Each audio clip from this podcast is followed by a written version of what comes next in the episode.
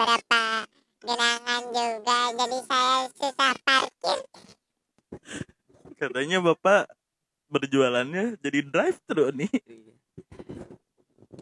Ya begitulah Pak, mau gimana lagi. Ya, Alhamdulillah banyak yang beli juga beberapa dianterin walau jauh. Ya kalau gitu terima kasih Pak atas wawancara kali ini semoga Bapak jualannya lancar. Terima kasih Pak. beli pirkin, beli pirkin. Assalamualaikum warahmatullahi wabarakatuh. Ah, kembali lagi bersama podcast Dewan Perbincangan Rakyat yang nampaknya podcast hari ini lebih prepare. Kasih dulu atuh aja. Kasih dulu atuh aja gitu. Aduh. Lebih prepare mah karena didukung oleh Bangkit Recording ya ini ngaji. Terima kasih Bangkit Recording. ada paket recording ini tuh eh kasih pinjam mic kondensor deh anjing sama sound card ya ini tuh Mantap, mantap, mantap Bangkit. kita juga kedatangan eh, teman yang sudah lama merantau ya balik lagi ya ini ini akhirnya ada ada soundman khusus juga ini tuh eh. bukan nama lebih lebih enakin we lang kayak didengar lagi Te- terkait podcast hari ini kita akan membahas menyoal banjir di wilayah apa itu tuh Majalengka Utara ya. Yang pertama saya ingin ucapkan eh, turut berbela sungkawa kepada seluruh korban, terutama teman-teman saya yang eh, rumahnya terendam air bah kemarin.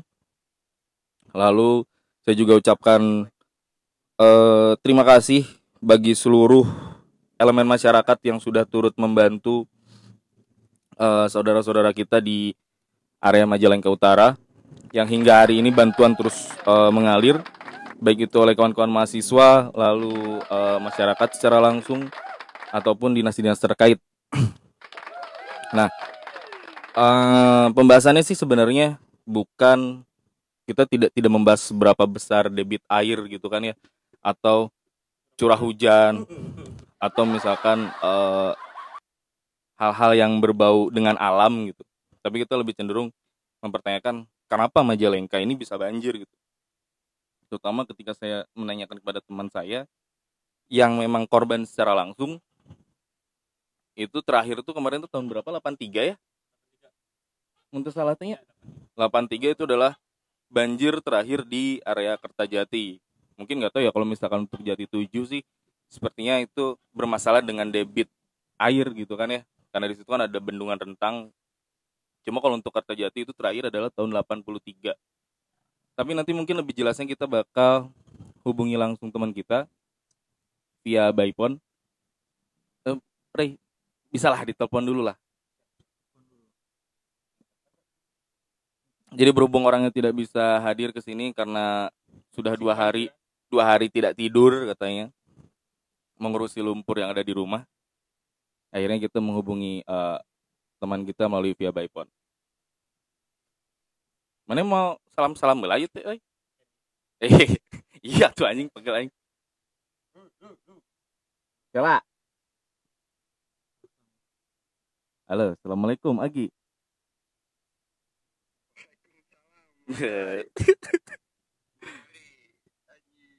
ya gimana Gi kabarnya Gi euy? Kertajati sudah aman? Kertajati aman mang, udah tuh kemarin. Hmm. Ini teh ada ada keluh kesah apa kemarin teh dengar-dengar tuh kayaknya Agi dengan kawan-kawan di desanya ingin buat gerakan baru ini teh.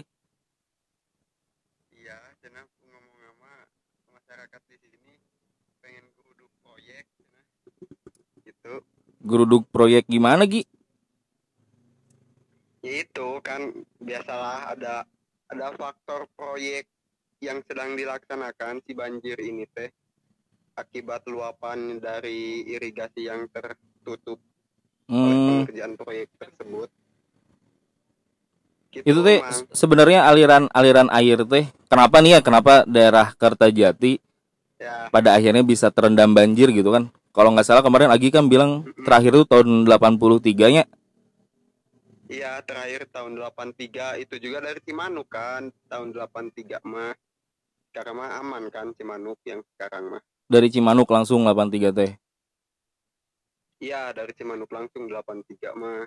Nah berarti udah udah seberapa puluh tahun ya? Kertajati nggak banjir lagi dan hari ini banjir gitu. 40 tahun lebih 40 tahunan mang. 40 Ah, tahunan itu iya kalau hasil dari analisisnya Agi nih dan kawan-kawan di Kertajati khususnya di Desa Naon Gi, Cambai non? Paku berem Oh Paku Berem, Blok Cambai. Karena mencegah India tuh anjing Cambai, Cambai. Teman-temannya Perindapan gitu tuh.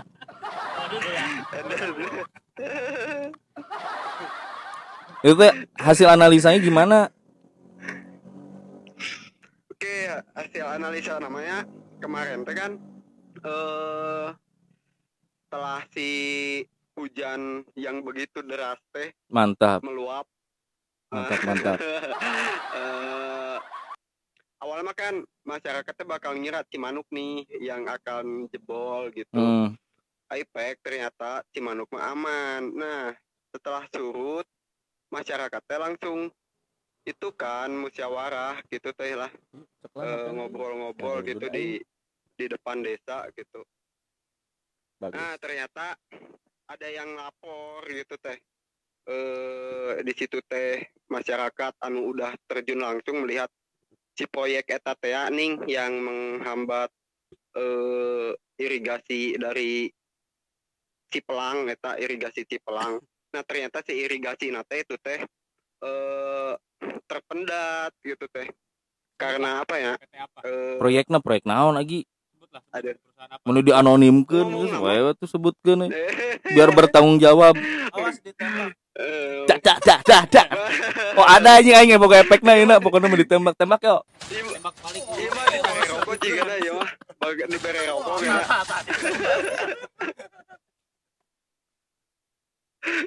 PT nate PT Jarum mang.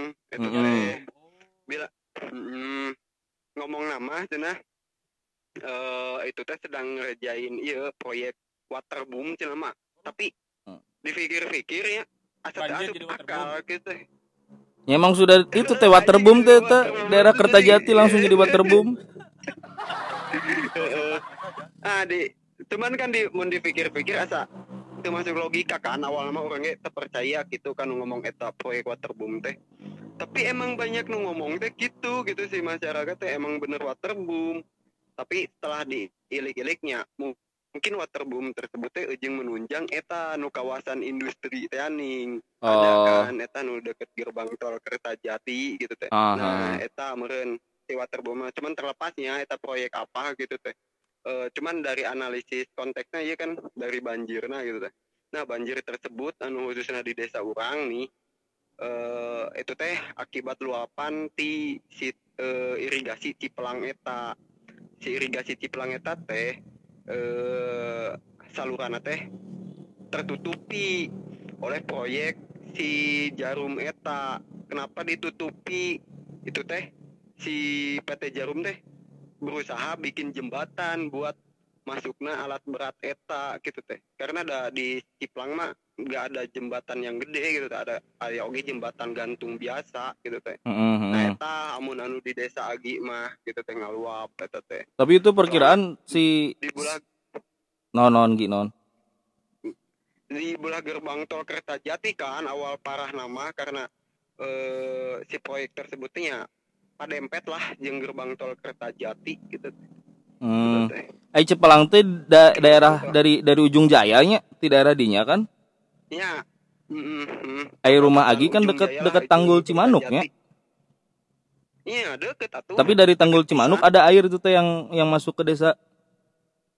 nggak ada, Mang. gak ada pisan aman Cimanuk mah aman ya hadang ku tanggul gitu teh. Oh, aman. Cimanuk mah berarti cuma masalah dari si Cipelang teh nya ya amun di desa nya gitu. Beda deh kan di desa Bantar Jati kaditu nama gitu. Nah Anu Terus, Gi, Agi mah udah udah nyoba Mm-mm. ini belum? Tanya-tanya kalau misalkan gitu ya si pabrik itu jadi gitu kan ya. Terus kan eh, proyek mah nggak bakal bisa diberhentiin atau udah karena kan udah ada pundi-pundi Iya. rupiah yang masuk tehnya iya iya. Nah berarti kan nggak bisa diberhentiin ya. Mau nggak mau harus harus diterima gitu Iya. sama warga. Nah ke Iya. Kalau misalkan si proyek jadi eh apa si irigasi ini teh bakal tersendat gitu? Tersendat lagi atau misalkan si, Si- si bagian dari proyek teh dari pihak Jarumi dia pengen bikin irigasi lagi atau gimana itu teh?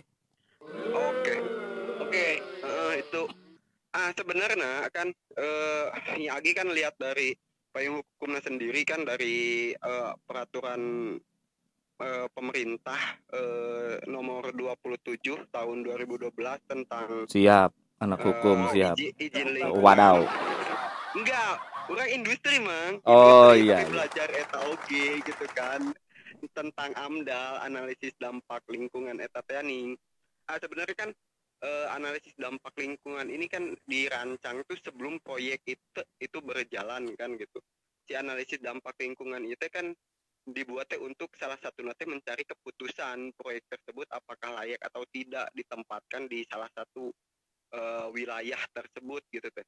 Nah, seharusnya gitu teh. PT Jarum oke kalau pertanyaannya apakah PT Jarum akan membuat irigasi ataupun apalah itu tentang eh, perlindungan lingkungannya gitu. Jelas seharusnya mah sebelum proyek berjalan, AMDAL tersebut itu harus eh, diterapkan sebelum proyek itu berjalan gitu emang.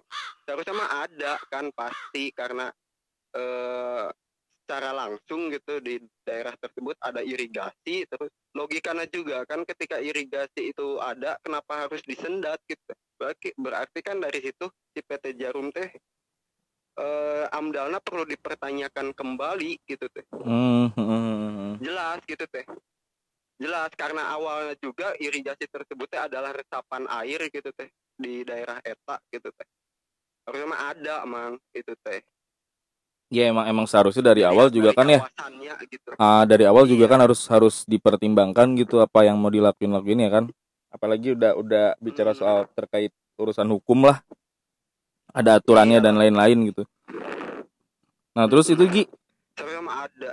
Mm. gimana gimana Iya seharusnya mah ada. Kalau tadi ya pertanyaannya balik di ke pertanyaan apakah si PT Jarum akan melakukan apa akan membuat si itu kan, irigasi Hmm. kembali gitu? Ya jelas gitu. Eh jelas harus dilakukan gitu teh si apa ya disebutnya eh master plan lah. Pasti keasup ke master plan si PT Jarum eta gitu teh oh ya positif thinkingnya mah ke situ kayaknya pasti ada Iya, Bang. ah. Enggak, tapi kan eh, yang udah dilakuin sama masyarakat desanya sa- sampai hari ini gitu ya. Apa Gi Oke. terkait Ya, ini ya, terkait hari ini. terkait si irigasi ini ya. Kalau misalkan terkait banjir mah ada Eh, udahlah ada itu mah banyak banyak yang bantuin juga gitu terus toh masyarakat desa juga nggak diem Iya. gitu kan ya. Dan sekarang juga kan Iya, udah iya. kondisinya udah surut, terus udah bersih meren di rumah ge gitu. Nah terkait Mm-mm. irigasinya ini gimana gitu? Apa ada eh, pembicaraan yang lebih panjang lagi gitu atau gimana? Iki. Hmm. Ah, kalau tahap itu mang si masyarakatnya baru sampai ke tahap eh, meminta gitu teh kepada pihak desa ataupun aparatur desa untuk mengadakan apa ya mediasi lah dengan PT tersebut karena dampak dari PT tersebut teh eh, yang benar-benar ngena teh salah satunya di desa Agi gitu teh. Hmm. Soalnya kan di yang dekat dengan proyek tersebut teh ada dua desa nih, desa Pakuberem sama desa Kertawinangun. Nah, Hmm. desa Kertawinangun mah ya desa parah desa Pakuberem, anu benar-benar terdampaknya desa Pakuberem. Jadi mau tidak mau pemerintah desa itu harus yang lebih eh, awal gitu teh bersikap terhadap permasalahan ini gitu untuk lebih mempertanyakan gitu. Terlepas ya dari dinas-dinas pemerintahan daerah gitu teh pasti ada sangkut pautnya juga nih gitu Hmm. instansi instansi terkait gitu. Ya, jadi masih tahapan teh masih tahapan internal desa gitu teh mang meminta untuk intinya masih kepala desa nah gitu teh maju gitu mempertanyakan karena yang punya kuasa kepala desa kan gitu kayak di desa Hmm. Berarti udah ada udah ada pembicaraan ya soal soal si Iya, irigasi udah. mah. Mm. Iya. Terus tindak lanjut Udah. awalnya gimana? Cuma sampai mediasi antara masyarakat sama pihak desa dulu? Atau misalkan pihak desa sudah menghubungi pihak eh, pabriknya langsung atau gimana? Ah, kamari orang teh ketemu jeung salah satu kadus di blok desa orang, orang dipertanyakan kan Hmm. eh ka si kadus eta gimana sih orang teh? Itu ngenaan geruduk proyek lah sih orang teh gitu pak Hmm, gitu. hmm. itu kan amun diantep poe mah bakal kejadian deui gitu. Nah ternyata kad, sekelas kadus pun gitu teh. Manehna kurang a- teu apaleun gitu teh. Ya orang mah ya positifnya eh, pihak desa kurang nggak ada gerakan deh kepada proyek ke si proyek eta gitu teh. Belum ada gerakan gitu positif aing mah Ya. Kadang ya ke mana gitu? ya kadenge Eh, iya sih, ya, ya orangnya berharap nama sama teman-teman juga di sini kan eh, ada ada perkembangan lebih lanjut ya terkait irigasi ya. Kalau misalkan eh, nggak adanya tahun-tahun yang akan datang gitu ataupun besok baru tiba-tiba hujan Iya, gede kan jelas, pasti jelas. bakal terjadi lagi gitu kan ya. pa ya pasti lah gitu Eh, Ya kan terus eh irigasi teh apalagi ini ini em, terkait dengan AMDAL dan lain-lain gitu ya. Maksudnya apalagi sekarang kan di desa Agi tuh kebanyakan petani ya Gi.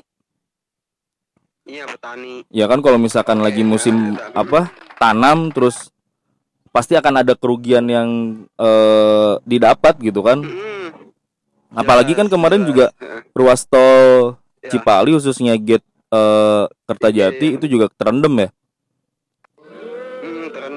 Mm, terendam Sab terendam. s- sabaraha ieu cenah ketinggian lagi perkiraan.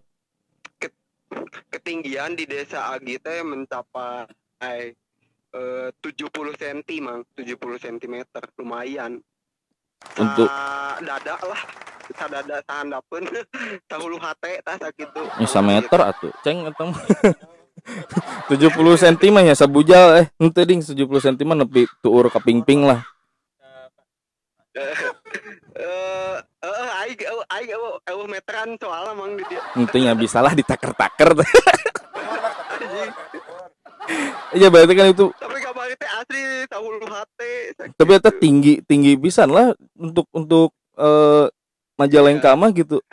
Udah jarang-jarang gitu Majalengka Iya, tiba-tiba tinggi. enak banjir gitu terus beritanya juga kan bisa bisa diakses di berbagai macam media online dan kelasnya juga bukan udah kelas ecek-ecek gitu bukan regional tapi udah nasional gitu kan. Iya ya sekarang kan pertimbangannya gini berarti ya selain masyarakat desa yang secara langsung terdampak berarti kan eh, ada ruas tol Cipali juga gitu khususnya gate Kertajati juga di situ kan terdampak yang otomatis terdampak. ekonomi pun kan pasti terhambat untuk beberapa hari gitu Iya. kan Mm. Ya karena kan kita sama-sama ketahui lah gitu. Mm. Berapa hari kemarin Gi gerbang tol ditutup? Sehari deh, sehari. Sehari Terus itu ditutup. yang amblas Amblas. Amblas ge ya, Kertajati, kan? di mana? Hmm, nu daerah Aduh, mana itu teh?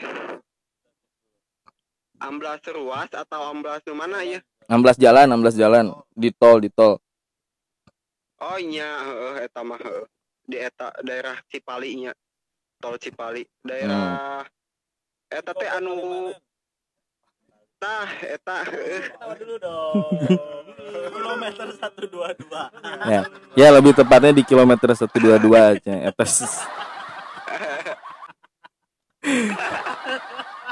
Iya berarti kan orang tuh tidak tidak bisa berharap lebih terhadap besok akan hujan atau enggak gitu kan ya. Tapi harus ada Iya. tindak lanjutnya gitu. Ya apresiasi lah kalau Nah, itu misalkan lah, gitu. masyarakatnya secara langsung sudah eh apa sudah eh, cangting ayo sudah melakukan protes dalam skala kecil gitu ya khususnya ke ke aparatur Iya, iya. desa gitu ya orang apresiasi Iya. pisan dan terus kan maksud podcast kita hari ini juga bukan bukan buat apa ya bukan buat eh manas-manasin suasana yang padahal mah ini masih bencana gitu bukan Iya. Hah? ya kadangnya masih panas gitu jadi kan karena karena dari awal juga sebenarnya pas banjir orang-orang juga dan kawan-kawan juga sebenarnya udah udah punya pemikiran bakal bakal ada podcast gitu pas pengen ngangkat gitu kan kayak kemarin lah orang ngobrol ke Agi gitu kan nih pengen ngangkat orang masih Iya. era eh takut gitunya karena kan ya banyak lah akun-akun gede yang bilang kalau misalkan eh jadi udah udah nge-framing dulu gitu jangan menyalahkan siapa-siapa. Ah tai weh cek orang mah gitu. Kalau misalkan sekarang permasalahannya di desa Agi itu soal irigasi ya kenapa nggak dikasih tahu gitu ke publik gitu kan? Soal Tuhan kenapa ada hujan ya? Cilimit milium nu eta mang.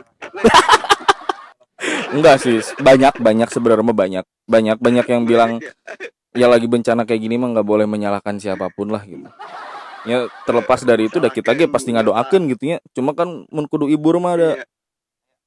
kayak salah we gitu. Cuma orang cuma pengen ngangkat sesuatu hal nu beda we gitu. Ya mudah-mudahan yang denger nanti ya ikut tersadarkan gitu. Karena kan Iya. apalagi kalau misalkan sekarang proyek-proyek di Kertajati berjalan gitu kan. Eta tanah geus jelas beton ya, hungkul itu juga Menurut orangnya sebenarnya mah eh, ya nih ya secara pemikiran gitu. Mal mungkin euy aya si alam secara langsung mere bencana gitu teh ke alamnya sendiri gitu teh kan. Hmm. Hmm. nanti kamu ini ya berarti ada tegi lamun lamun lamun eh netizen netizen Instagram mah berarti masyarakat Kertajati itu banyak dosa juga na anjing edan.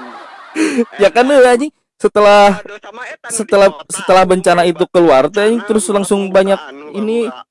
potongan-potongan ayat ya gini. Kurang-kurangin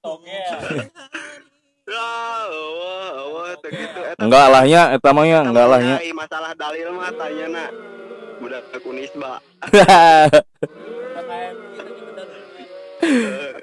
sia. Ya tapi emang emang masalah di mana atau teh agi teh paku berem sama Kertawinangun hampir sama sama di Ligung gitu. Karena kemarin terakhir orang ngobrol sama bebaturan orang nu di Iya. Ligung gitu ya. Yang biasanya air itu semata kaki kalaupun hujan deras gitu semata kaki dan itu kan larinya ke Iya. sawah cenanya tapi setelah banyak iya. beton-beton pabrik cina didinya si air teh Nah, mendal nu oke. tadina di sawah teh mendal ke jalan Benar ya. Iya, akar itu kan permasalahannya sebenarnya di Majalengka. Heeh. Nah, itu tadi auditnya iya, guys aya bencana kieu ku pemerintah gitu tuh ya. Si Ya. kan Dan- kayak waktu dulu aja waktu audiensi udah lepas tangan deh cuci tangan eh, itu mah bukan masa kepemimpinan saya gitu ya padahal beliau jadi wakil waktu itu teh ah iklan iklan naon? anjing heeh, bener. eh Ray mana punya tanggapan apa Ray terkait si Agi ini Mana? Tepuk tangan dulu, tepuk tangan. Yo. Naon ya? Bingung lagi. Virji dulu lah ini tukang member BO di Majalengka. Virjiansa. tapi Gi, tapi terkait eh apal teu terkait misalkan dampak tina banjir ieu eh nu dirasakan ku petani lokal. Kan eta kan loba dampakna tah.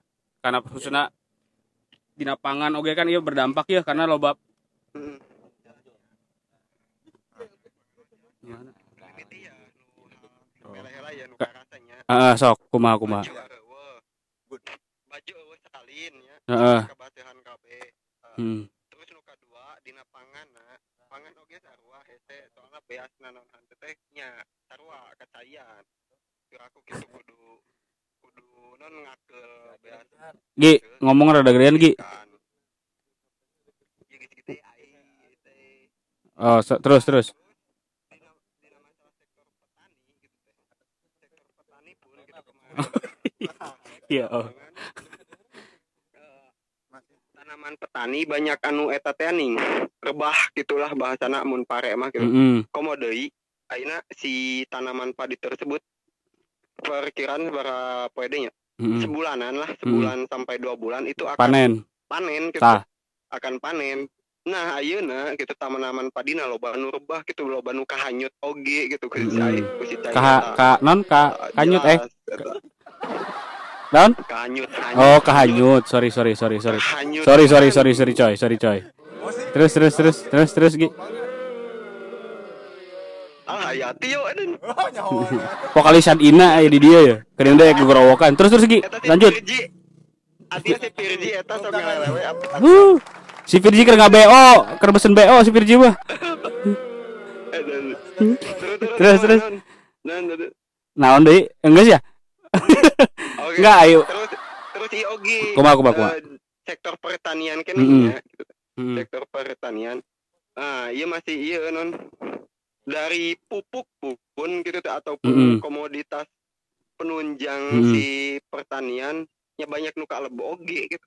Banyak anu terhanyutkan ku air oge gitu teh. Oke. Pokoknya Oke. banyak lah amun amun dari skala kerugian mah gitu teh Oke. dihitung-hitung mah. Tambah di sikis gitu teh. Pasti ya, Tam. Tapi lamun nya ieu mah pendapat orang ya. Kalau dilihat dari ieu mah sebenarnya salah oge lamun misalkan kurang eh, nyalahkeun hujan. Karena framing media kan mainstream ayeuna kan pasti menyalahkan hujan. Beberapa Iya, iya, media mainstream Ya itu salah pisan. eh, nyalakan curah hujan gitu. Sebenarnya harus diperiksa gitu, kudu diperiksa sejauh mana Mm. proses pemerintah daerah, utamanya bupati Elah, ataupun dinas-dinas yang terkait gitu ya, terkait Iya. penanganan Mm. ataupun pencegahan. Ya kan bicara soal ketegasan heh, soal ketegasan naon ya pelaksanaan UPLH Iya. lah. Undang-undang Iya. naon perli- eh, pengelolaan perlindungan dan pengelolaan lingkungan hidup gitu teh. Nah, itu kan Iya. bicara soal Mm. pengawasan, pelaksanaan, perencanaan anu matang. Nah, sejauh mana eta bisa di kuduna masyarakat desa teh kudu bisa mengakses eta gitu. Supaya bedan, supaya nya ieu mah sekedar saran sih lain coba untuk menggurui atau apa pun lah kita mah lah. Nya dalam artian masyarakat desa ge kudu kudu boga kudu boga dorongan ke pemerintah daerah yang mengakses informasi eta sadala ieu teh Iya. gitu. Jadi tong tong jadi jangan sampai masyarakat desa anu terdampak teh sekedar meminta bantuan yang itu cuma Iya. sementara dan itu tidak tidak menutupi kerugian yang nyata gitu Iya. nu dihadapi ku warga Nah. desa gitu kan. Tah. ap- apakah harus nunggu kertajati tenggelam gitu kan mungkin oge gitu kan. Waduh. Anjing. Heeh. Kalau Nah. mungkin kan Aero City bisa hiber. Edan Aero Aerox lah dan Aerox Aerox City lah. oh, oh. Oh, heeh. Rob, heeh. Wadah, Kata banjir. Atio, wadah, Atio. Kedeung deui ya Katio, kedeung deui mau ngecapruk. Nya ayeuna kan masyarakatnya nya ieu mah dalam artian ningali eh, skala anu leuwih luas deui gitu iwal ti Majalengka kecuali Majalengka. Khususnya di Indonesia gitu nya kan bencana ekologis ieu kan terjadi di beberapa kawasan gitu, kawasan anu Iya. sebenarnya terlogis lah gitu. Oke lah lamun Jakarta, oke lah kalau Jakarta gitu banjir karena emang resepan airnya Mhm. masih masih kurang dan banyak yang di Ya. banyak proses destruksi eh, tata ruang anu masif gitu di Jakarta mah. Misalkan di Kalimantan, di Sumatera, kawasan-kawasan konservasi konservasi hutan gitu, tapi mengalami banjir bandang kan eta aneh oge. Majalengka misalkan Hmm. notabene masih loba kene masih banyak lah gitu kawasan hutan lindung ataupun misalkan hutan-hutan desa anu harusnya masih bisa jadi kawasan serapan air anu memadai Resapan. tapi justru malah Iya. malah tuh bisa gitu. I, i- kan ada dua faktor mun ditinggal lima kan ada faktor Oke, soal iya. Hmm. perencanaan das daerah aliran sungai kan Iya.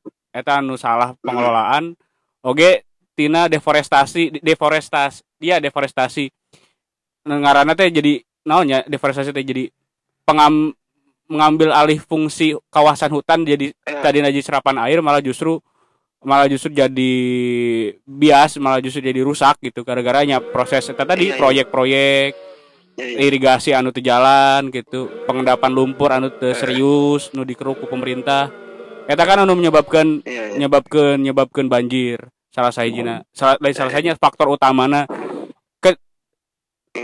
Selain hujan nu disalahkan pasti disalahkan warga. Naon? Sampah pasti kan? Iya. kan eta. Sampah pasti kan. eh naon ya? Wacana klasik anu digulingkeun ku rezim ku, ku, ku pemerintah anu nyalahkeun ieu faktor sampah. Padahal teu oge gitu. Bukan karena satu faktor sampah hungkul tapi nu justru lebih besarnya eta tadi bencana ekologis. Ieu secara sistematis terus menerus dikeruk terus menerus dirusak. Jeung oge Iya, iya. Nggak ada ketegasan gitu di pemerintah daerah di pelaksanaan lingkungan hidup. Ekosida. Iya, iya. iya. tapi ekosida itu belum dimasukkan? Belum belum. Secara hukum itu bukan tindakan atau kejahatan gitu kan ya? Belum belum. Ekosida teh Hmm. kalau boleh di ieu mah eh nyagi kela tuh. Eh, si Agi geus tuh. Ngobrol lah. Eh, nyangges Gi. Kayak ngobrol deh Gi Siap. yo kayak diedit deh Gi. Dipotong-potong slow. Yo. nuhun Gi. Dadah. Makasih informasinya. Yo, udah. Yo. cium dulu Gi. Cium dulu Gi. Cium hangat. Wih, najis anjing. Najis ya. Ada dasar. Raja singa sih ya. Ya eh, kalau dilihat sih sebetulnya eh, bencana ekologis teh iya kan masih wacana wacana anu lama gitu. Tapi yang terbaru itu ada istilah ekosida. Itu wacana yang dikeluarkan oleh walhi pusat gitu. Ekosida teh nyata tadi memang naon ngaranna teh? Bencana ekologis anu orang-orang bagian orang eta. Eh lain daren daren.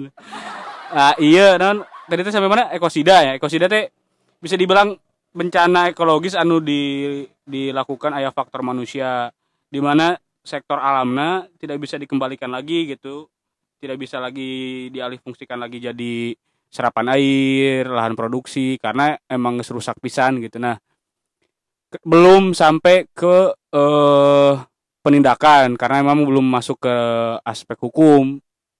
E- si ekosida teh gitu karena masih belum dalam bentuk proposal. Tapi sebetulnya di Undang-Undang 39 tahun 99 tentang Undang-Undang HAM teh diatur mang. Diatur mengenai proses penindakan bagi beberapa perusahaan yang nakal untuk menjaga lingkungan gitu.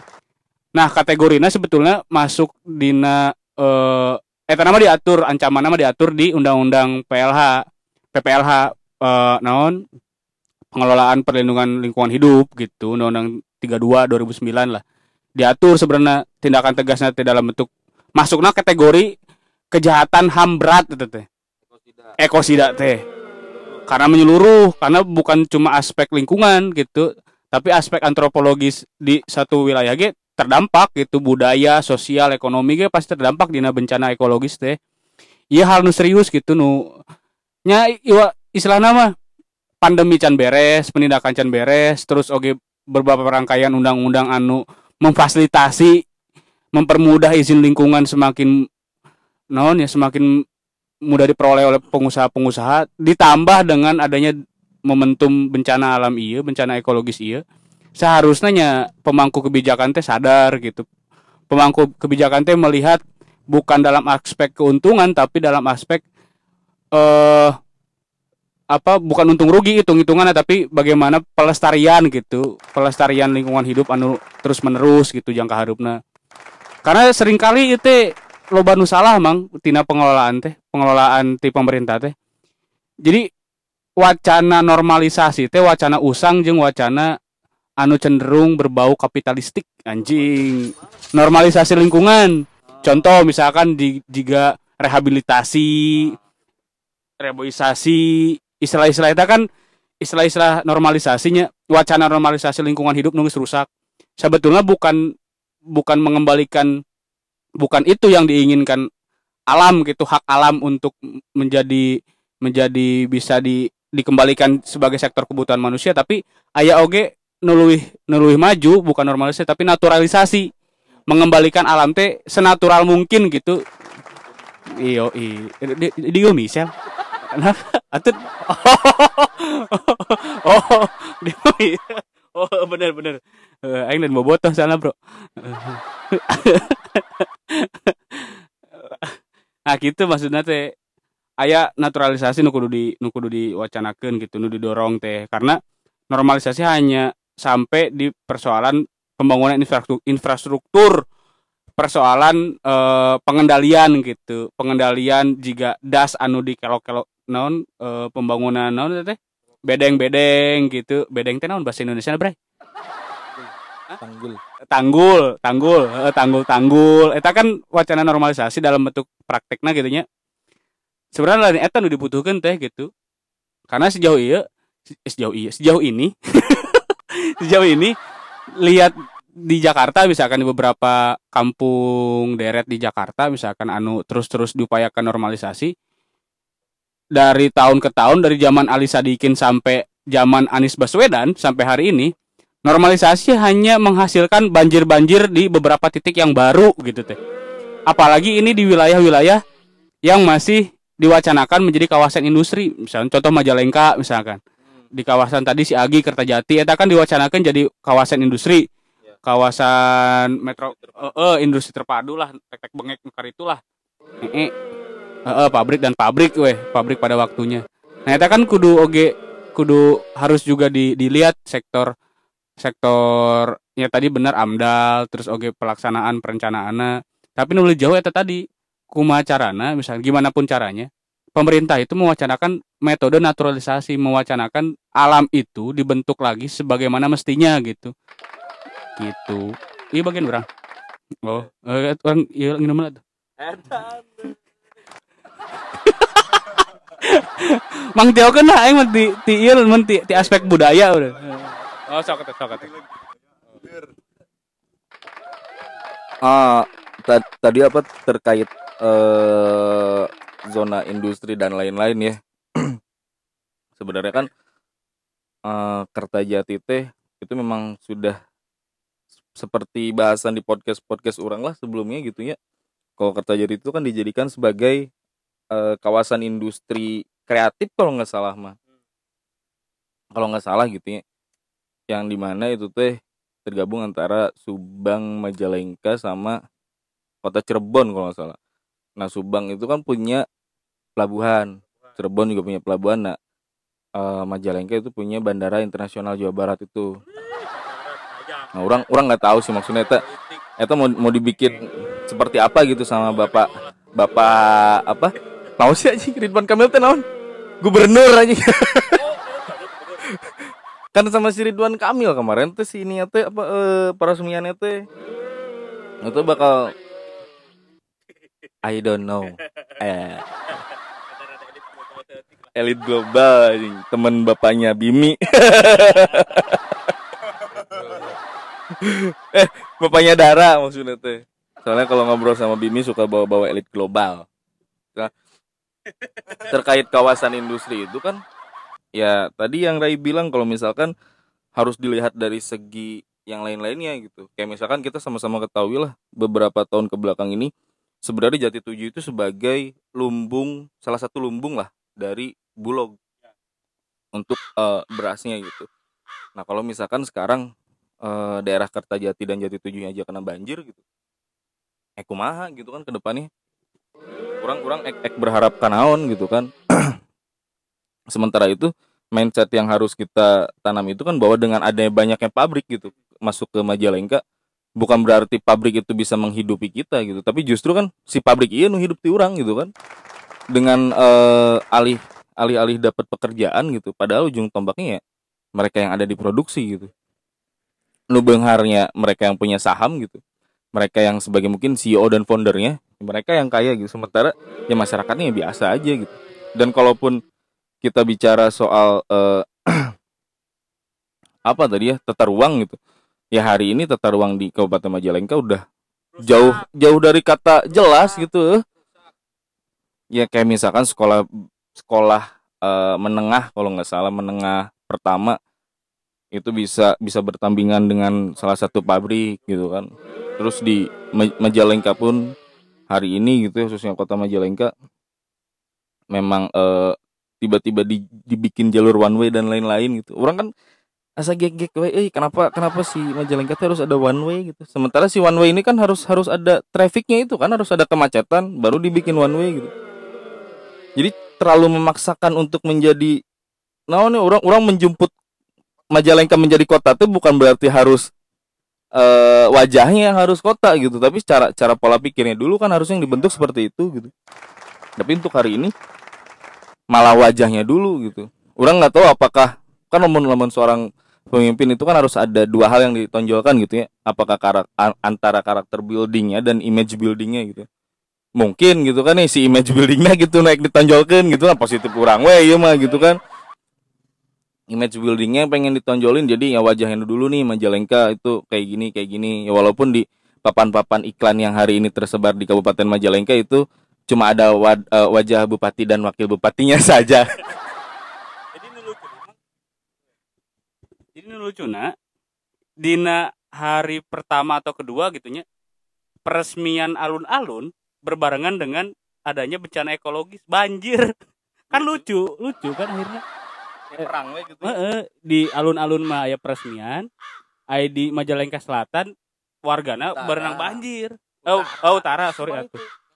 aing lain budak pramuka berarti hafal arah utara Majalengka Utara terdampak banjir gitu kan lucu. Belum lagi bicara soal tadi anak SMP An- Can Beak. Anak SMP yang apa eh berdampingan dengan pabrik kita juga di sini ada korbannya gitu korban korban anak SMP yang eh terkena jadi ya dari psikologisnya gitu psikisnya terganggu ya kan? Hingga hari ini. Hingga hari, hingga hari ini. Fisiknya juga akibat air yang tercemar limbah ya kan? Coba bicara dulu dari korban. Virji Virji Ini saya harus berbicara apa Mas Ari? Tolong, tolong ini. Harus ngomong apa? Tuh, ini bingung. Ya sebenarnya saya mah gimana ya? Kalau soal banjir mah, eh nggak tahu juga kalau teuing lah orang ngomong naon atuh ya. udah iklan dulu aduh itu tadi mah hari orang nggak ada korban di sini. Slow we gitu nya ulah sampai dicari tahu lah. Wah ini baru dak iya eh, cina punya punya korban eh. ini mah korban bulian. Itu kadang bohong orangnya tara ngabuli orang tara. Ya itu tadi kan terkait industri dan lain-lain itu menjadi satu permasalahan yang hari ini sebenarnya harus dipikirkan secara bersama gitu kan. Jadi nggak ada harusnya sudah nggak ada lagi dalih bahwa eh, dengan adanya pabrik-pabrik yang datang ke Majalengka itu menjadi eh, perputaran roda perekonomian gitu. Nah, yang menjadi pertanyaan itu kan harusnya perekonomian sah nu berputar gitu. Yang harusnya kita sadarkan itu adalah itu dengan datangnya mereka mereka eh, perputaran ekonomi mereka yang sebenarnya berputar gitu dengan adanya masyarakat di Kabupaten Majalengka. Apalagi kan sekarang eh, UMK-nya UMK dan UMR eh, Kabupaten Majalengka itu terbilang rendah lah gitu di Jawa Barat teh. ya, ya itu udah pasti gitu. Yang yang tentunya jadi market lah buat mereka yang punya perusahaan-perusahaan besar gitu untuk datang ke Majalengka untuk buat pabriknya gitu kan. Bahwa eh, alat-alat produksinya di sini dengan jumlah eh, UMK dan UMR yang masih rendah, tentunya mereka pasti bakal kejar gitu soal soal itu. Nah, itu jadi permasalahan yang sebenarnya harus harus kita pikirkan secara bersama gitu. Jadi sangat-sangat boleh ketika eh, pemerintah daerah ini membangun sarana untuk publik ya, taman ataupun misal eh, alun-alun yang diperbaharui dengan nominal yang ah menurut orang gitu yang 18 m gitu. Enggak kalau kalau misalkan si alun ini eh, anggarannya bisa saja mungkin ya dipangkas gitu kayaknya orang ah bisa merenya nyenaon nyenaon gitu kan ya untuk warga desa atau apa pun itu. Terus pemanfaatan dana CSR dan lain-lain gitu ya bukan ditempatkan di taman-taman kota yang hari ini sedang dibangun gitu. Ai CSR itu kan corporate apa social responsibility ya. Justru eh, itu teh yang seharusnya digunakan oleh masyarakat desa sekitar ataupun ataupun misal gitu ada yang ingin mengelola dan dibentuk eh, atau digunakan anggaran CSR itu untuk hal-hal yang lebih kayak lebih berguna gitu ya. Bukan untuk tempat yang cuma tongkrong tongkrong aja gitu. Ya tempat selfie. Kayak sekarang aja kan buktinya ramai gitu kan ramainya pada akhirnya pas peresmian pas banjir gitu ya. Pas ada aturan soal eh, social distancing tapi ramai juga gitu kan. Kan bodor gitu menurut orang mah. Dan menurut orang dana CSR itu tidak tidak jatuh kepada eh tempatnya lah gitu. Nggak nggak jatuh di porsinya gitu. Kalau kalaupun misal ingin dibuat taman ya yang sekiranya taman itu bisa digunakan bukan cuma untuk sarana refreshing dan lain-lain gitu. Tapi ya lebih lebih ke ranah bermanfaatnya lah gitu. Ya itu kan harus harus sama-sama kita pikirkan juga untuk hari ini gitu. Nah kalau untuk eh si Agi gitu di Paku Berem ya orang khawatir pisan gitu kan ketika dengar si Agi kemarin cerita terakhir tahun 83 sekarang udah tahun 2021 gitu. Kunaon euy bisa bisa ada banjir yang se- sebesar itu gitu kan? Ya itu harus jadi bahan pertimbangan gitu bukan berarti orang ayeuna mamanas lah gitunya tapi orang cuma pengen eh, di sini gitu kan kita cuma pengen cari tahu bahwa sebenarnya ada ada hal lain yang menjadi penyebab dari banjir tersebut gitu Nah kalau untuk teman-teman di Jati Tujuh sih kayak misalkan si Rama kemarin kan cerita bahwa eh, udah sampai sedada bahkan kalau nggak salah daerah Ligung ya. Ligung yang ada sampai merenggut korban gitu kan. Kalau nggak salah itu mantan DPR dari berita yang saya dapat. Nah itu kan. Iya kita udah pasti tuh kalau turut berduka cita pasti gitu. Cuma kan nyasa kumaha we gitu. Kasihan we gitu kan. Kayak kemarin peternak juga kan ada yang sampai dua poe di panen ada terai ayam ayam broiler dua dua hari lagi panen terus terendam si kandangnya. Ya mau nggak mau dijual cuma tiga puluh lima ribu gitu. Cuma berapa ek eh sepuluh ekor yang dari tiga puluh lima ribu. Kan eta karunya gitu menurut orang mah.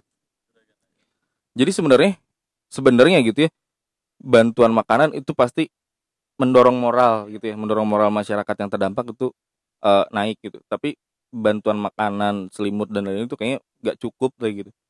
Jika orang kudu mikir bebarengan bahwa bahwasanya keharap nah gitu pun kalaupun misalkan Majalengka bener-bener pengen jadi kota gitu. Ya kabarnya pengen jadi megapolitan gitu kan. Ya memang harus karakternya dulu yang dibentuk gitu. Ya kalau image yang dibentuknya kos ayeuna we gitu. Orang berharap naon dengan adanya alun-alun semegah itu gitu yang 18 m. Walaupun kemarin orang lihat ada bus pariwisata dua di dinya jelma di, Taronggo udah datang gitu kan. Heeh. jelma di Taronggo udah datang gitu. Tapi naon nu diharapin ke orang gitu kan. Terus yang diharapin dari skywalk gitu apa gitu. Ya walaupun di situ ada ruko-ruko kecilnya. Terus orangnya dapat kabar dari salah satu teman orang lah gitu. Yang dia juga eh, sebenarnya dia protes soal yang pertama itu soal eh, jalur khusus untuk tunanetra di trotoar gitu. Kumaha sih seben- sebenarnya ini teh bagian dari dark jokes pemerintah daerah atau gimana gitu kan eh. anu apa di nanti itu TK Budi Asih? Si si jalur teh si jalur khusus untuk tunanetra teh tengah-tengahnya ya tiang. Mana membiarkan orang-orang tunanetra untuk menabrak tiang gitu? Atau atau ada tempat khusus untuk parkir sepeda gitu jarak se- setengah meter setengah meter kan otomatis si cinggirnya cing- cinggirnya cinggir cing- cinggir teman-teman tunanetra yang pengen jalan ke situ dipantau ya merentului gitu kan. Jadi kan tidak tidak efektif gitu. Nggak dikasih jarak itu si jalan yang kuning itu teh ya itu sempat jadi permasalahan juga gitu. Nggak tahu lah itu mah nggak tahu. yang yang penting ada jalur untuk tunanetra meren kos gitu. Tapi udah gitu mah nyiksa. Enak setengah meter dipantau setengah meter dipantau kan asana naonan gitu.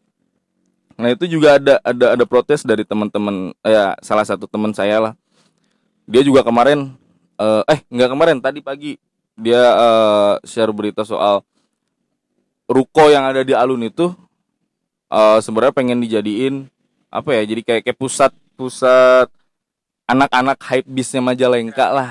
Eh. Enggak itu teh pengen diadain ini cenare.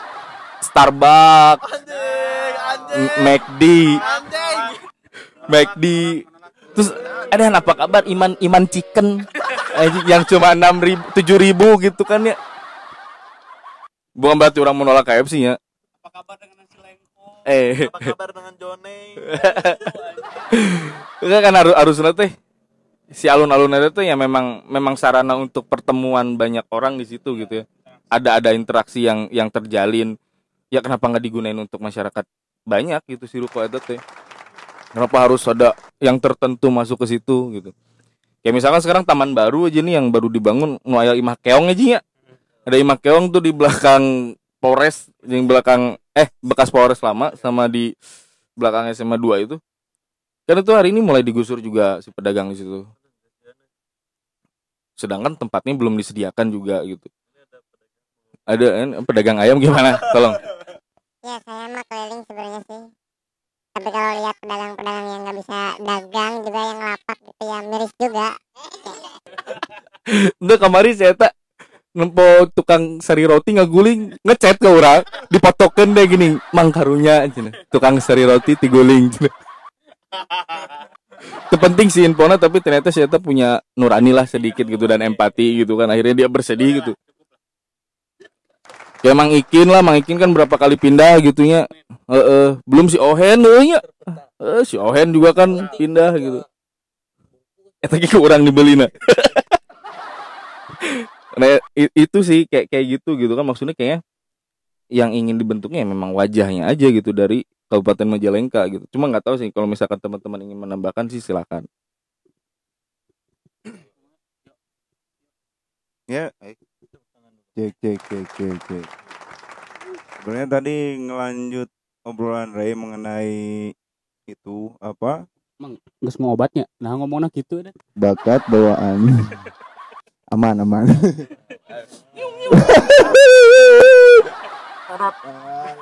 bubar kan ya melanjut obrolan Ray tadi mengenai peresmian dan bencana sebenarnya banyak alasan juga ketika eh, ada di satu sisi ada peresmian alun-alun di satu sisi ada bencana. Mungkin dari pihak mereka yang yang pro ya yang pro dengan peresmian yang pro dengan peresmian alun-alun selalu menyalahkan ya bencananya. Karena kan bencana itu nggak bisa diprediksi alasannya begitu katanya. Alasannya ya padahal kan padahal kan ya kita lihat lagi adanya bencana itu kan dari kurun waktu berapa tahun tadi dari 83 khususnya di Kertajati sampai tahun sekarang baru ada lagi kan ada apa di situ kan mungkin terjawab karena ada pembangunan ya entah itu pabrik atau area industrial yang lainnya. Nah di sisi lain oke lah itu bisa dibilang faktor bencana yang nggak bisa diprediksi. Cuman yang aneh ketika peresmian ini di masa pandemi boy. Nah apakah kebijakan yang dibuat pemerintah?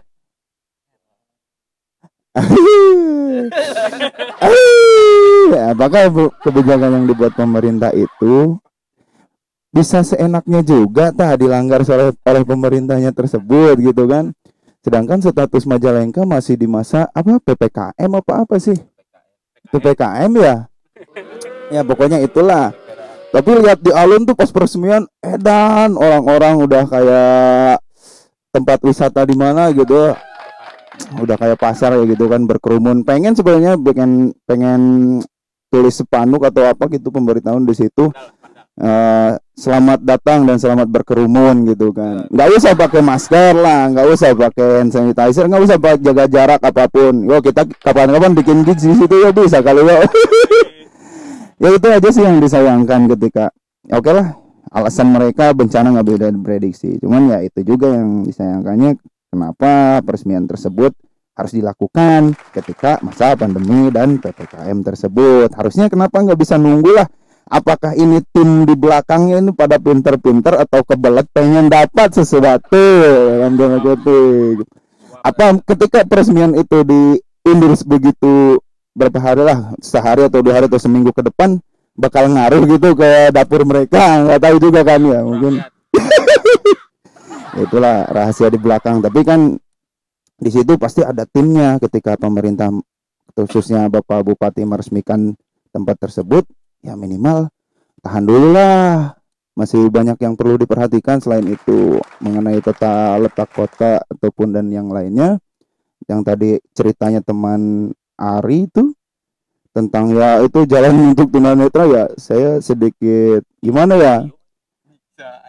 Eh terharu sedih dan lucu gitu. Lucu karena apa ya? Karena tadi banyak yang absurd gitu ketika masa sih tunanetra jalan dipantau gitu dengan adanya parkiran sepeda bahkan sekarang sesepedahan udah nggak ada teh jarang teh sesepedaan anjir. Dah majalengka mah tiba lagi. Oh suman geus kudu direalisasikan ke parkiran sepeda mah. Oh nemen tiap jajar sesepedaan tiap parkir sepeda. Leuheung aya nu parkir teh ban tukang di kanu parkiran kan ban harap di dia lain di jalannya. Ya mah aing pernah manggihan ban harap di parkiran ban tukang ngalangan tempat jalan tunanetra atau ke trotoar anjing BMX kita parkir aku mah dong Oh, BMX mah tuh kudu parkir tinggal gulingkeun we ge di mana pun, di mana pun. Peace. ya momen. Ada dong WhatsApp. ya, intinya gitu terus eh, banyak yang mengganggu sebenarnya eh ketika lihat tata letak kota ini mah ngurusin tata letak kota sebenarnya banyak yang mengganggu ketika ada apa billboard atau papan iklan gitu yang berdempetan berdekatan gitu apa gitu gitu teh harusnya kan minimal ya 100 meter lah jarak antara si billboard satu dengan yang lainnya tuh. Jangan berdekatan seperti itu. Kayak parkiran sepeda pun tiap sudut. Ini pas pertama itu lewat tuh kayak ini parkiran sepeda apa tempat duduk gitu kan. Biar enak aja. Nyelap di situ nyelap. Nyelip. Ya yang intinya nggak nggak jelas gitu. Benar kata Bung Ari apa yang dibangun ini hanya bentuk image? Emang ben eh, karakter bukan bukan image image si kotanya dulu apa emang kebutuhan gitu kan masih tandanya besar tanda tanya besar di situ. Eksotik la la la la la la la. Ada ayo guys ngapain saya tahu lah. Nah, iya, iya, iya. Intinya itulah ya disayangkan sekali kebijakan kebijakan penguasa penguasa di atas itu tidak memikirkan kebutuhan yang terlebih dahulu. Bahkan kan kayak ya taman itu oke nggak apa-apa taman. Tapi taman tersebut ya minimal dibangun untuk fungsi apa gitu kan ya yang belajar atau apa edukasi lah. Biar apa? Biar si karakter dan SDM-nya pun ikut terbangun juga pak. Itu. Jadi mohonlah mohon saya rakyat biasa yang hanya bisa memohon dan memberi saran. Walaupun saran saya jarang didengar ya semoga dengan podcast ini bisa didengar. Nggak apa-apa nggak direalisasikan juga. Tapi harus ya harus. Nah yang tadi banjir juga eh, untuk teman kita Agi di sana ya sangat bersedih juga lihatnya ketika bisa terendam sampai tadi berapa? Seulu ati ya? Se seulu ati edan euy bisa renang euy di dinya. Eh sejarah eta nempo video pertigaan terendam gitu pertigaan jalan tol edan bener euy. Nah, impact nah banjir kan tingali eh, jalan-jalan pada bolong. Mana yang dulu digabungkan dengan pembangunan dan jalan-jalan tuh sekarang hancur. Hancur. Selamat menikmati wisata jalan bolong. ya balik lah ya pokoknya itulah selamat menikmati hasil jerih payah para elit Iya, eh, orang menambahkan sih sedikit lucu lah ketika di Kadipaten ada pelang gede gitu ya. Jalan mantap, ekonomi lancar. mantap di mana? Atur nuhun Sutrisno. Ada. Enggak maksudnya mantap dari mana gitu ya, ketika orang misalkan ke arah kayak misalkan ke Cikijing we lah. Jalan terabi KB boy. Terus ke, ke Cirebon juga kan jalan ke Barolong KB. Da, dalihnya kan cuma bilang itu mah jalur provinsi gitu. Nah silakan yang bisa menjelaskan ini gitu ya terkait jalur provinsi apakah yang eh, yang memang berkewajiban untuk membenahi jalan tersebut adalah orang-orang provinsi atau bukan gitu ya atau misalkan siapa gitu. Terus caranya gimana nih biar si jalan bisa baik gitu kan? Lawan pesona Indonesia jalan berlubang aja gratis Iya kan? Bocor, Jadi kan-. Apa tanggal jauh kenapa? tanggal jauh jadi di tengah jalan teh Itu sih keren anjing. Tumbuh ya, tumbuh anjing. Karena di Majalengka ada tanggal jauh di tengah jalan. ya, ya intinya sih gitu aja lah. Maksudnya eh, sebenarnya apa yang pengen dibangun gitu. Yang ingin ditonjolkan tuh apa-apa apa ya karakternya atau misalkan image-nya kalau misalkan image-nya ya nggak nggak kayak gini juga gitu kan seharusnya gitu. Karena kan dua-duanya sebenarnya harus bisa berjalan dengan beriringan gitu kan. Kalau misalkan sekarang cuma teriak-teriak Majalengka eksotik Sundalen gitu atau misalkan eh, jargon-jargon lainnya tapi pada kenyataannya seperti ini ya nihil gitu kan jadinya. Jadi eh karunya we gitu ke wargana ke masyarakatna kasihan banget. Eh sampai ini eh ruang kota tata ruang elel ya kan sampai tata ruang tadi kayak misalkan harus ya kalau pemerintah daerah sih kemarin juga kan bilangnya oh itu sudah diatur di RDTR alhamdulillah katanya RDTR kita sekarang sudah keluar. Ya tapi kan kita tidak diberitahukan gitu. Kalau di RDTR kan itu sebenarnya membahas soal lahan mana yang cocok untuk uh, industri yang kering ataupun basah gitu itu kan diatur di RDTR termasuk tata ruang kota pun diatur gitu di RDTR nah kalau misalkan sekarang apalagi kan kemarin presiden kita ya Jokowi gitu dia bilang eh, masyarakat itu harus bisa mengkritik pemerintah gitu. Ya sekarang orang nggak kritik naon sementara aturan-aturannya diatur se- seenak sendiri gitu kan. Termasuk kayak misalkan ada aturan-aturan daerah atau produk-produk daerah kayak RDTR ini orang tidak berebeja gitu. Etapun di berebeja oh alhamdulillah ada pun karena ya karena memang ada aksi waktu itu gitu kan teman-teman. Akhirnya dikasih tahu soal RDTR itu ternyata sudah ada. Nah in- ini sebenarnya jadi salah satu alasan kenapa teman-teman mahasiswa aksi di bulan apa kemarin teh? September gitu. Terkait eh, apa itu teh? Omnibus law kan ya? Karena kan di omnibus law juga diatur soal eh non sirai diatur soal non iya, soal soal lingkungan hidup gitu kan pengelolaan lingkungan hidup nah kenapa waktu teman-teman mahasiswa turun ke jalan ya mungkin ini salah satunya gitu kan ya apalagi lihat sebenarnya Maja- Majalengka teh bakal terdampak sekali gitu ke depannya. Jadi buat buat teman-teman yang merasa sampai hari ini merasa bahwa ya omnibus law dan teman-teman yang aksi itu hanya sekedar prung pada aya aksi unggul masalah gitu.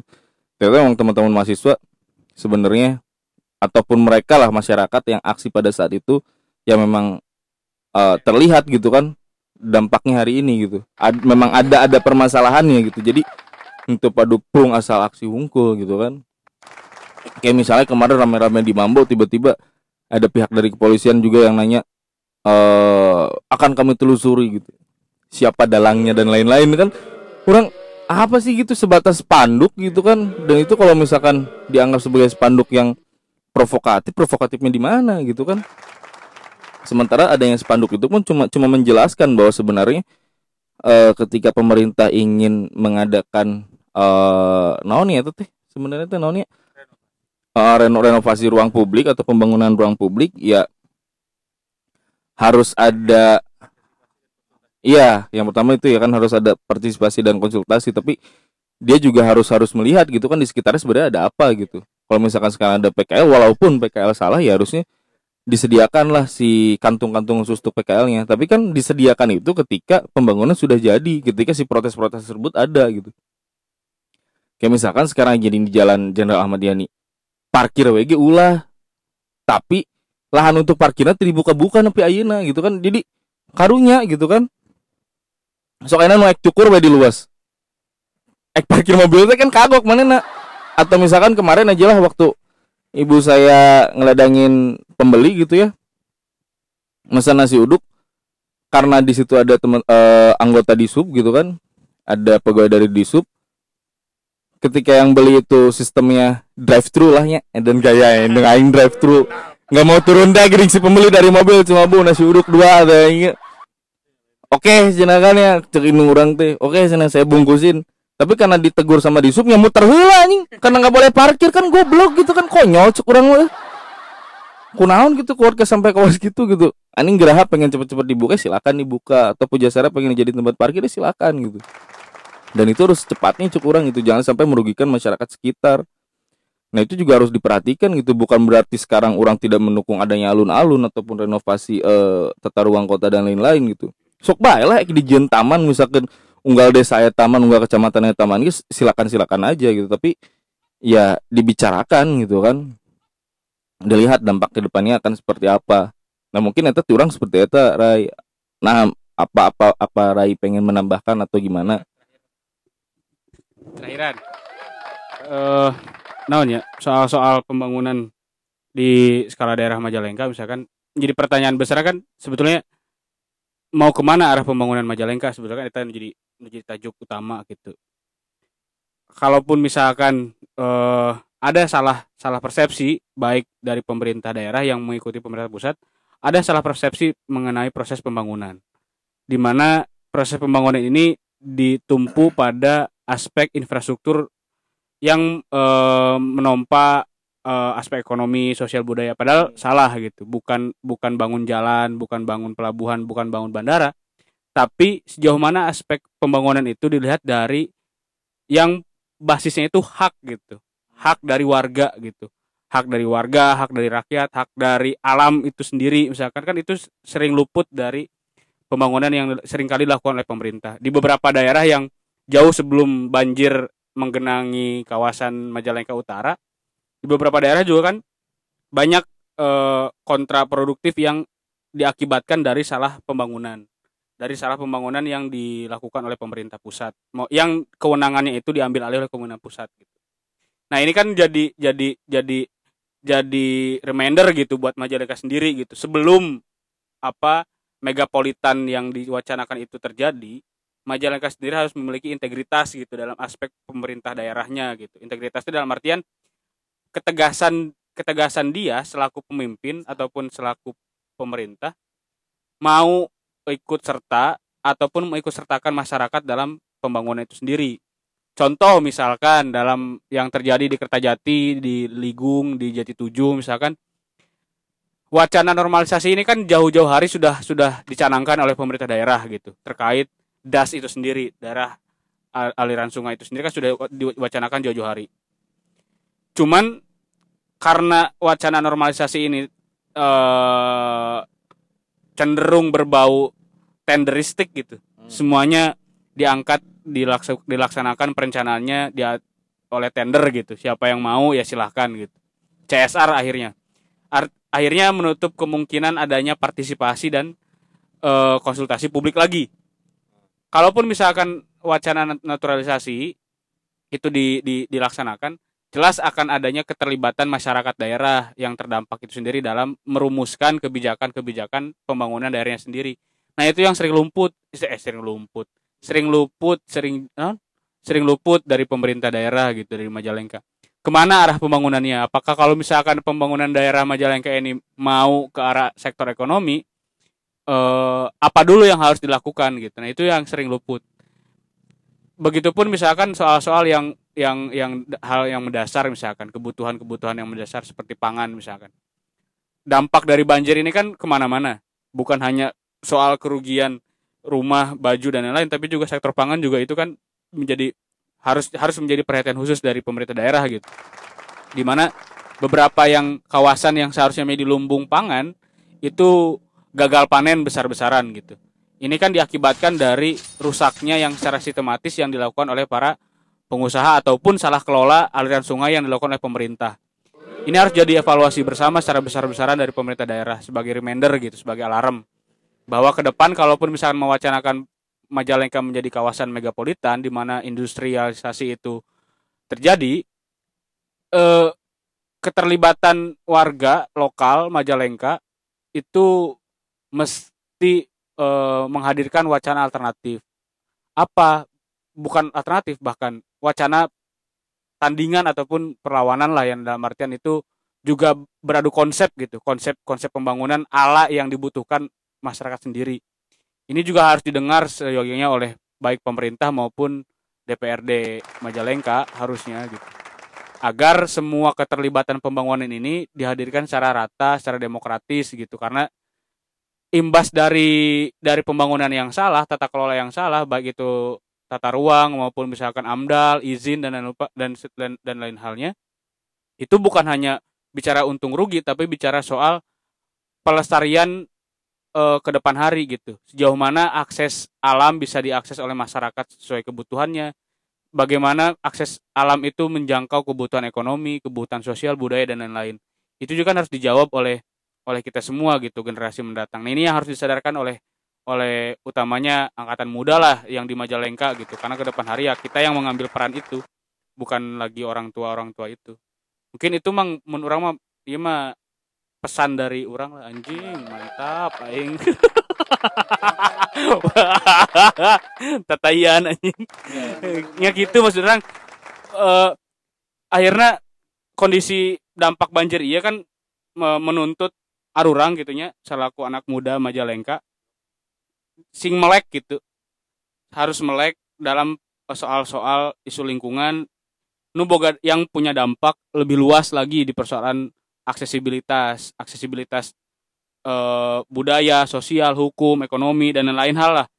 Itu juga harus dilihat secara utuh secara matang. Jangan sampai ada satu hal yang terlewat malah justru itu menjadi faktor kunci faktor utama mengakibatkan faktor-faktor yang lain terhambat ataupun menggusur faktor yang lain contoh itu yang diakibatkan dari pembangunan yang salah misalkan kayak alun-alun misalkan saya mengkritik eh, keras gitu alun-alun ini eh, sejauh mana kebutuhan orang Majalengka membutuhkan alun-alun yang semegah itu gitu dibanding dibanding taraf kehidupan yang naik gitu dibanding terbaik Heeh. ya Oh. Indonesia.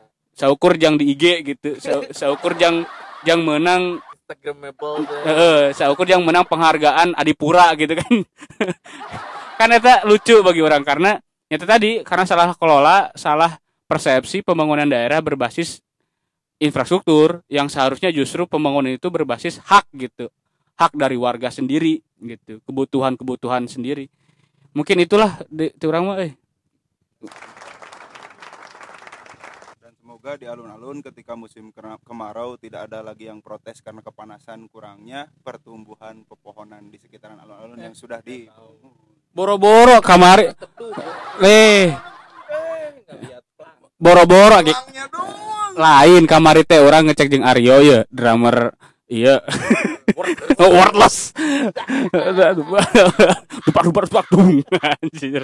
Iya ke Aryo keur boga ieu nya boga petis hayang ke alun ya kan drummer wordless teh hayang boga petis ke alun teh ngecek daerah-daerah teh di alun teh ternyata masih loba anjir genangan-genangan air di luhur teh anjir iya gagal cain teh ieu mah euy 18 miliar jauh. Edan cain teh bebecekan ke di alun teh gitu memang ah ya mah jadinya nggak lihat ini ya nggak lihat pelangnya ya ada di situ teh pelang zona teduh. Tapi kan kita nggak tahu gitunya si pohon itu teh kapan tumbuh jadi besarnya dan kapan teduh kapan teduhnya gitu kan. Ah konspirasi apa? Oh iya ada ada logo Freemason. Tuh hore itu bawa bisa anu baper emang. Ya terlepas dari semua permasalahan yang ada di Kabupaten Majalengka ya kita berharapnya sih suara-suara mungkin orang didengarnya sebagai suara sumbang kali ya gitu ya. Suara sumbangnya itu sedikit didengar gitu kan. Karena orang ayo nu lucu waktu audiensi waktu itu gitu ya waktu sama pihak bupati. Eh, ter, ya terkait kemarin. Yang aksi soal busol itu. Ada itu salah satu pimpinan daerah gitu ya nggak tahu lah itu eselon 1 atau eselon 2 sih ya. Eh, yang bilang kalau oh anda salah katanya ketika pemerintah itu harus eh, sistemnya itu bottom up katanya itu mau untuk perusahaan Ih, ngaco curang teh. Ini belum baca soal buku teori kepemimpinan gitu kan.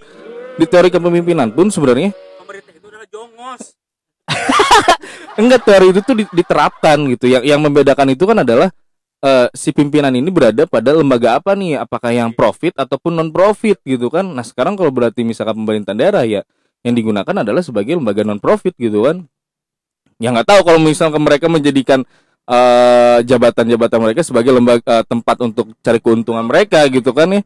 Di luar dari gaji gitu ya di luar dari gaji gitu ya. pada akhirnya dijadikan sebagai sarana profitnya mereka gitu. Padahal mah memang sebenarnya pemerintah itu harus menggunakan sistem seperti itu. Tapi itu orang inget kini orang disanggah cina ngomong anda salah anda salah itu tuh digunakan untuk perusahaan. Lah itu kurang anjing orang padahal sudah sudah orang orang nyombong gitu ya. orang terus baca. Ya set- soalnya itu sih teori buku kepemimpinan sah sih nya. nu pokoknya sampulnya warna biru lah covernya. Dan eh din gitu. Dan itu memang memang ada di situ tertulis gitu. Kalau untuk ini ya memang eh, bottom up itu ya memang eh, harus gitu. Jadi bukan bukan kita yang mengikuti alur dari keinginan mereka gitu kan tapi mereka harus mengikuti alur dari keinginannya masyarakat secara luas gitu. Ya kalau sadar sih seperti itu. Nah mungkin itu aja sih eh, podcast hari ini. Jadi sekali lagi eh kita bukan adanya podcast ini bukan untuk memanaskan suasana gitu kan atau atau menjadi provokator mungkin gitu kan. Hanya hanya ingin membuka mengajak gitu masyarakat secara luas bahwa sebenarnya ada hal lain lah gitu yang yang eh, yang perlu diperhatikan gitu bukan hanya menyalahkan hujan gitu. Bukan bukan hanya teguran oh ini bukan saatnya untuk menyalahkan siapa pun. Gitu. sudah sudah ini sudah waktunya kita saling rangkul merangkul masyarakat tuh nggak harus dikasih tahu seperti itu gitu kan ya. Toh sekarang dari teman-teman mahasiswa juga buka posko di sana gitu kan.